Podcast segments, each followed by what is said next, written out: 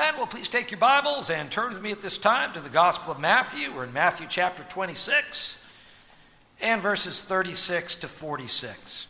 Our message series is called Lead Me to the Cross. Uh, and together we are following Jesus in his last days to the cross. Today we come to the Garden of Gethsemane, where Jesus wrestles in prayer as he prepares to take those final steps to the cross. And I want you to know that this was a true struggle for Christ in the garden. Up to this point, Jesus has been firm and resolute in all of his actions. We've seen how he has shown himself to be the one in charge. He has been unwavering in his determination to follow the Father's leading all the way to the cross. But now something different happens here at Gethsemane.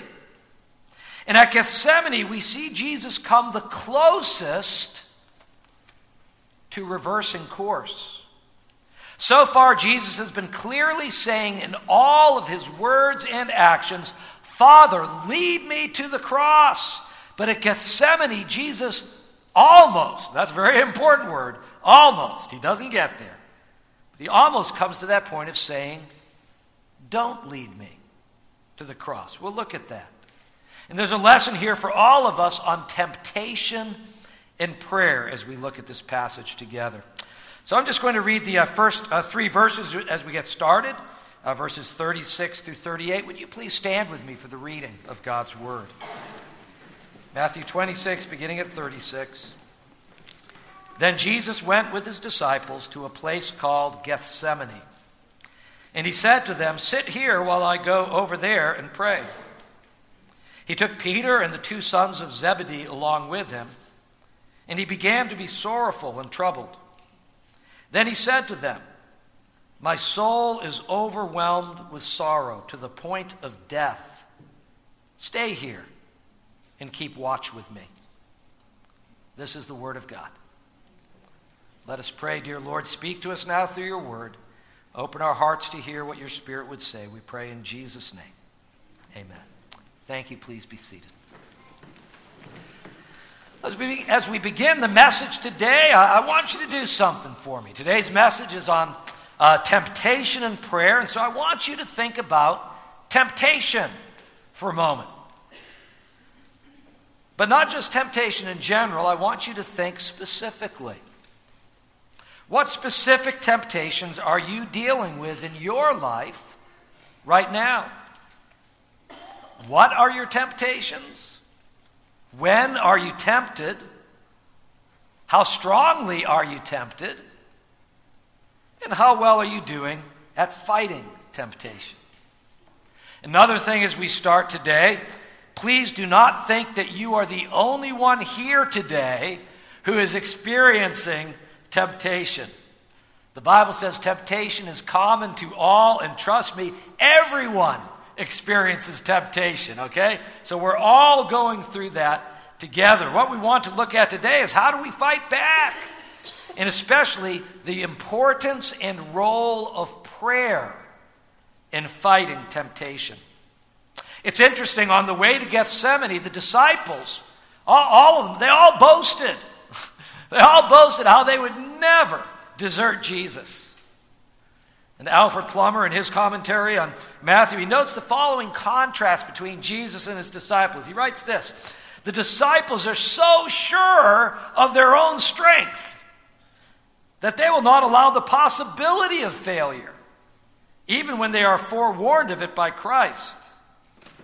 Now, by contrast, the Son of Man is so conscious of the weakness of his humanity that he prays to the Father that he may be spared the approaching trial. He feels the need of being strengthened by prayer. Look at that contrast. The disciples, proud, confident in themselves, will never desert you. Jesus, the Son of God, Son of Man in his humanity, I need God's strength. I need to pray. As we study these verses together, I want us to look at three truths in particular. In fact, if you look in your worship guide, you'll find an outline in there. I encourage you to take that out at this time to follow along, maybe jot down some notes. But you'll find the three truths there. Number one, temptation can be overwhelming. We're going to talk about that. Number two, prayer is key to overcoming temptation. And number three, the moment of temptation will come. Ready or not, it's coming. We'll talk about that as well. Let's begin with truth number one temptation can be overwhelming. Temptation can be overwhelming. And we certainly see this with Jesus in the Garden of Gethsemane. Jesus knows that he faces an extraordinarily difficult time, and so he makes sure that he brings his disciples with him for support. Uh, look with me now at verses 36 and 37. Jesus went with his disciples to a place called Gethsemane, and he said to them, Sit here while I go over there and pray. He took Peter and the two sons of Zebedee along with him, and he began to be sorrowful and troubled. Now, Jewish law required Jesus and his disciples to stay in Jerusalem or its surrounding area on the night of the Passover. And so they don't go back to Bethany. Remember, all night, all week long, they've been going back to Bethany each night. Uh, instead, this night, Jesus leads them to the Garden of Gethsemane, just within the city limits. When they get there, Jesus uh, takes most of the disciples and uh, puts them in one area. He goes on further to pray, and he brings Peter, James, and John with him deeper into the garden. Now, Peter, James, and John, they, they, those were Jesus' inner three, right? These were the three disciples closest to Jesus. On several occasions, we see Jesus taking those three and separating from the rest, and, and uh, they get to see things or witness things that the other disciples do not. Jesus had taken these three with him to the Mount of Transfiguration, where they witnessed his true deity as God.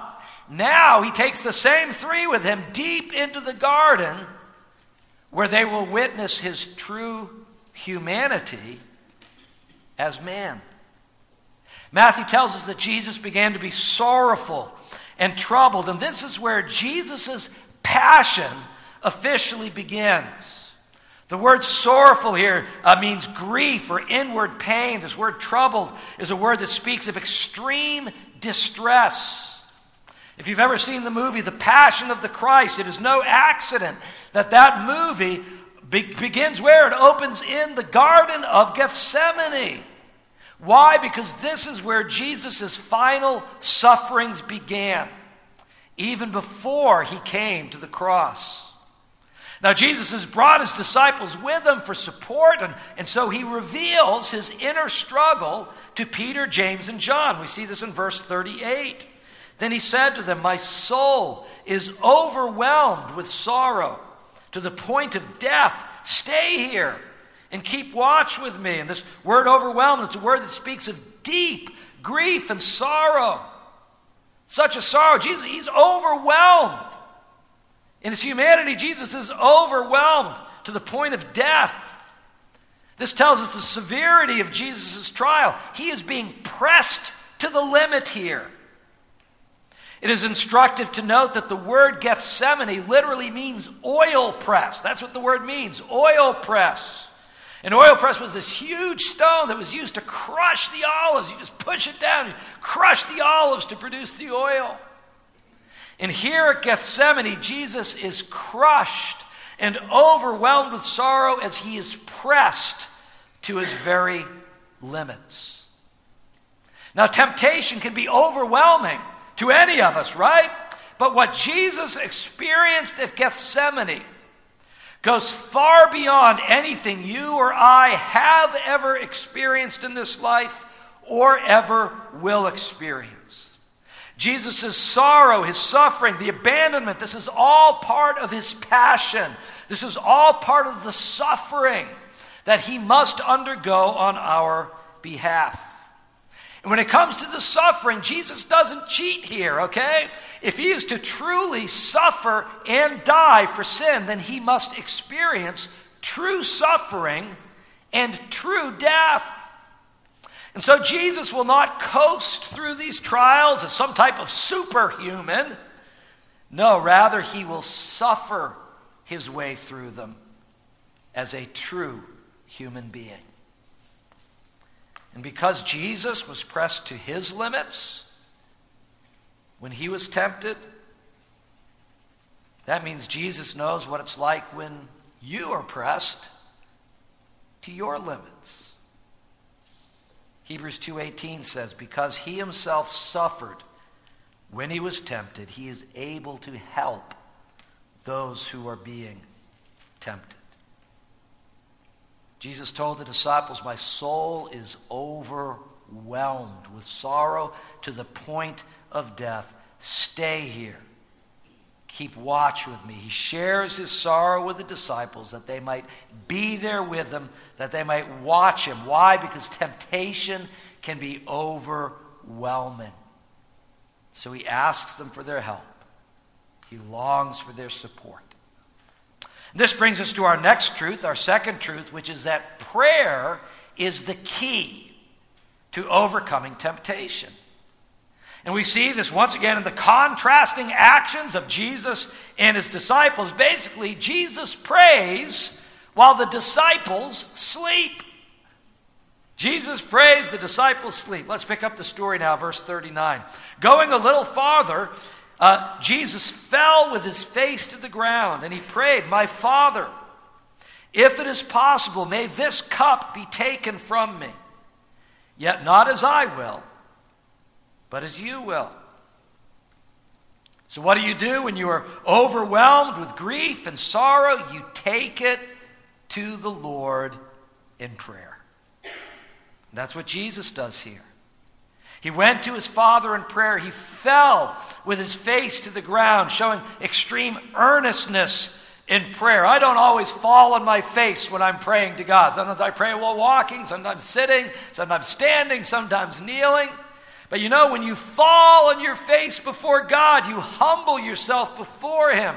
It shows you are desperate for an answer and you show your complete dependence on Him and Him alone. Jesus fell with his face to the ground and he prayed, My Father, if it's possible, may this cup be taken from me. And although all things are possible for God, it's important to understand not all things are within God's will.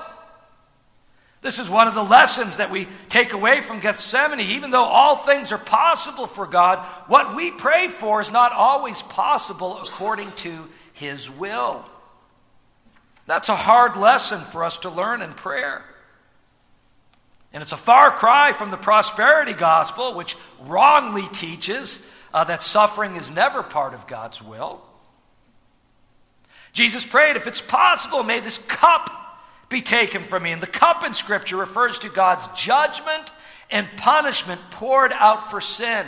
And this cup, this pouring out of God's punishment for sin, this is the real reason for Jesus' distress and anguish. It's not just that he was facing death, that's hard, and death on a cross, that's really hard. But you know, other men had died before, other men had gone to the cross. No, it's what the cross meant for Jesus that caused him such distress. Jesus was not merely going to die, but he would die for sin. And not for his own sin, but for the sins of the world. And so it was not just the death, but it was the kind of death that he faced, paying the penalty for sin, suffering the wrath of God his Father for all of our sins. And Jesus was counting on his disciples to help him through this, to watch with him. But what do we read? Verses 40 and 41 Then he returned to his disciples and found them sleeping. Could you men not keep watch with me for one hour? He asked Peter. Watch and pray so that you will not fall into temptation. The spirit is willing, but the body is weak. So much for us to unpack here. The disciples abandoned Jesus at the time of his greatest need. Jesus asked them a simple thing just watch with me, watch and pray. They all fall asleep. Earlier that evening, they had all sworn their undying loyalty to Christ. Peter, Peter had said, Hey, Jesus, even if all of the others fall away, I never will. Remember those proud words of Peter? I believe that's why Jesus addresses this rebuke to all three of them, but primarily to Peter. Notice how he speaks directly to him. Peter had good intentions, usually did. But he had trouble following through. The word Jesus uses for temptation here can mean either temptation or trial. The two go together. In our temptations, we are tempted to fall into sin. In our trials, we are tempted to abandon our trust in God. Jesus told Peter, The spirit is willing, but the body is weak. Like Peter, we often have good intentions, don't we? But our follow through, it's just not there. We're weak. And a willing spirit, folks, that's a good start, but it is not enough. We must also pray if we are going to overcome temptation. And that's because our bodies are weak. You know, the Holy Spirit has come to live within us, and the Spirit gives us good desires, but our bodies betray us. And the good news is that one day these bodies are going to be raised from the dead. They're going to be raised new, powerful, glorious bodies that will gladly yield to the Spirit's desires, and then we will sin no more. And so in Gethsemane, Jesus demonstrates victory of the Spirit over the body, while the disciples demonstrate victory of the body over the Spirit. Jesus prays while the disciples sleep. Notice that even in his extreme sorrow, Jesus prays for the Father's will to be done.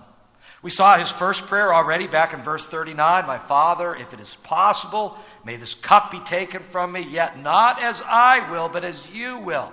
Notice that Jesus never prayed that he would not do the Father's will. He never got there. That would have been sin. He never prays that. He only asked, Is there another way? And that's the closest Jesus comes to saying, Don't lead me to the cross. And then we come to verse 42, his second prayer. He went away a second time and prayed, My Father, if it is not possible for this cup to be taken away unless I drink it, may your will be done. This request is a little different from the first one. It's subtle, but if you look at your Bible, you'll see the difference. In the first prayer, Jesus prayed, If it's possible, take this cup away. Second prayer, he prays, If it's not possible, May your will be done.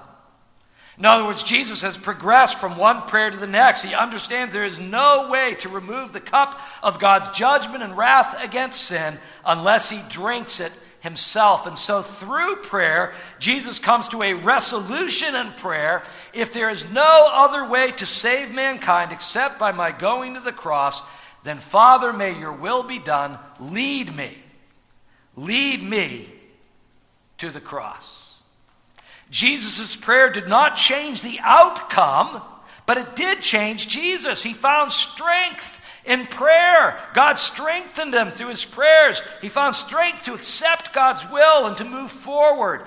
This is the heart of Jesus' prayer at Gethsemane. He submits in obedience to God the Father. He clearly states his own will in the matter, but then he prays for the Father's will to be done. And, folks, that's a good example for us all to follow in prayer. Submit yourself in obedience to God. Feel free to state your own will in the matter, but then say, But God, let your will be done. Jesus prays while the disciples sleep. He prays for the Father's will to be done. And then, thirdly, we see that Jesus also persists in prayer. Look at verses 43 and 44. When he came back, Okay, this is uh, uh, coming back and He again found them sleeping because their eyes were heavy. So he left them and went away once more and prayed the third time, saying the same thing. So he leaves them. I'm going to watch, you know, watch and pray. Goes away, prays, comes back. They're asleep. Wakes them up. Says, yo, know, spirit's willing, body's weak. Watch and pray. Goes away a second time. Comes back. They're asleep. Looks like he doesn't even wake them up this time. yeah, just goes away a third time and prays a third time, saying the same thing. Notice Jesus did not stop praying until he came to a place of peace in God's will. People sometimes ask that question well, when do you stop praying for something? Not until you have overcome. Not until you have come to the place of trusting God and His will in the matter. A lot of times we give up and we give in far too easily. We need to learn to persist in prayer and pray through to victory. So we've looked at our first two truths so far. Temptation can be overwhelming. Number two, prayer is key to overcoming temptation. And that brings us to our third truth, which is this the moment of trial will come. Trials don't wait until you're ready for them. Have you ever noticed that, right? They come unexpectedly, they come without warning. Ready or not, the moment of trial is going to come. Now, you can and you should pray when that trial comes. Make sure when it comes, you start praying. But if you really want to be ready, what do you need to do? You must pray before the trial comes. Before the trial comes. And in verse 45, we see the disciples arise from their slumber completely unprepared for temptation. Then he returned to the disciples and said to them, Are you still sleeping and resting? Look, the hour is near, and the Son of Man is betrayed into the hands of sinners. Jesus says, The hour is near, the appointed time has come for the appointed betrayal, leading Jesus to his appointed death. And the disciples are not ready. They've been sleeping when they should have been praying. And so Jesus is betrayed into the hands of sinners. Who are these sinners? Well, certainly Judas is included. You've got the religious leaders, you have the temple guards, but you know who else is in there? Us. We're part of that, aren't we? We are all sinners, and it was for our sins that Jesus went to the cross. The disciples arise unprepared for temptation, but Jesus rises ready to face his betrayer. Look at verse 46. He speaks to the disciples Rise, let us go. Here comes my betrayer. The temptation in the garden is over. Jesus has emerged victorious. He is strengthened by prayer. He is back on course. He rises ready to face his betrayer. The moment of trial has come. Jesus is ready. Sadly, the disciples are not. I'd like to close this morning with four applications. Once again, they're all on your outline and your worship guide. The first application is this watch and pray so you do not fall into temptation. You have an enemy. The devil prowls around like a roaring lion seeking whom he may devour. Falling into temptation can have serious consequences for your life, for you, for your family, your friends. And if you try to fight temptation in your own strength, apart from prayer, you will surely fail. As Frederick Bruner, another Bible commentator, points out, Peter's three denials in the courtyard follow Peter's three naps in the garden. If we do not say our prayers, we cannot resist our temptations. It is that basic. The battle against temptation is won on your knees long before the trial ever comes. We need to watch and pray because we are prone to spiritual sluggishness. What did Jesus say? The spirit is willing, but the body is weak.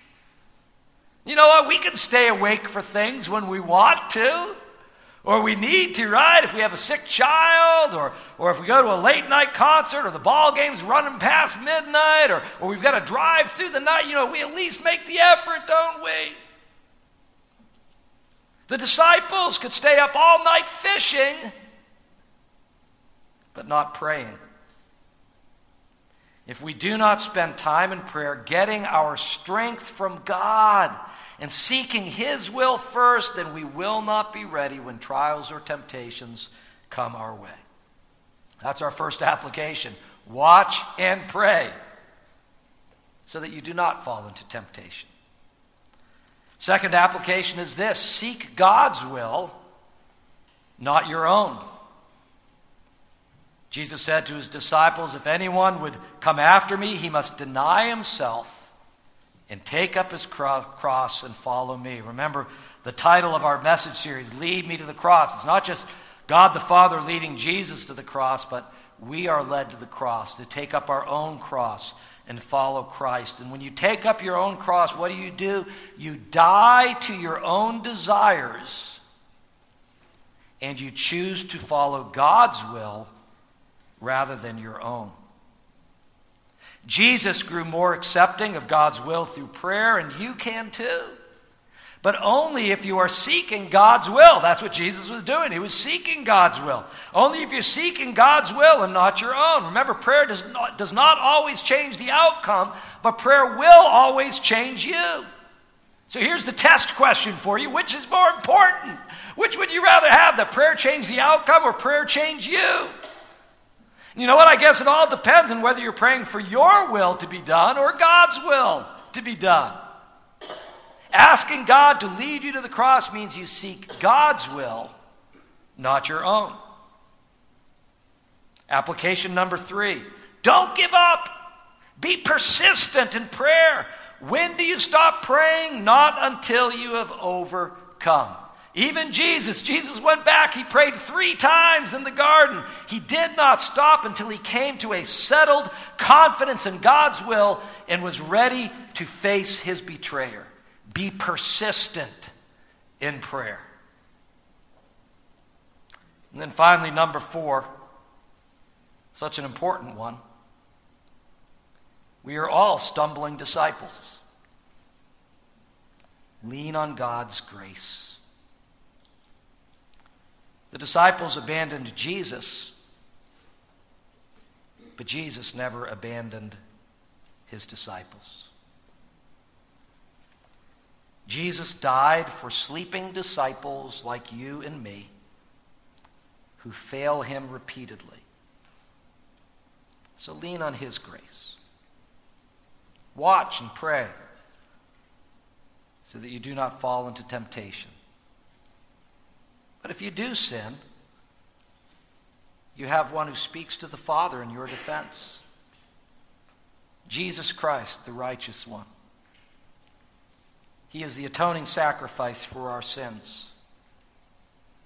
And not only for ours, but also for the sins of the whole world. Let us pray. Father in heaven, we thank you for our Lord Jesus in the Garden of Gethsemane. Lord Jesus, when we think of your sufferings, we immediately turn to the cross, but your final sufferings began here. Lord Jesus, in your humanity, you were overwhelmed with sorrow. But you found your strength in prayer. I thank you, Jesus, that you understand our weaknesses and what we go through and our failings. Lord, help us. It's, it's, it's discouraging a lot of times when we find ourselves falling into the same sins and falling for the same temptations. But I thank you that you have grace with us, that you'll never abandon us. And Lord, I pray that in those times that we fall, we'll recognize our weakness and that will just drive us to prayer, that we might gain the strength we need for the next time. Thank you, Lord Jesus, for being such a beautiful, wonderful Savior. We love you, and we pray all of this in Jesus' name. Amen.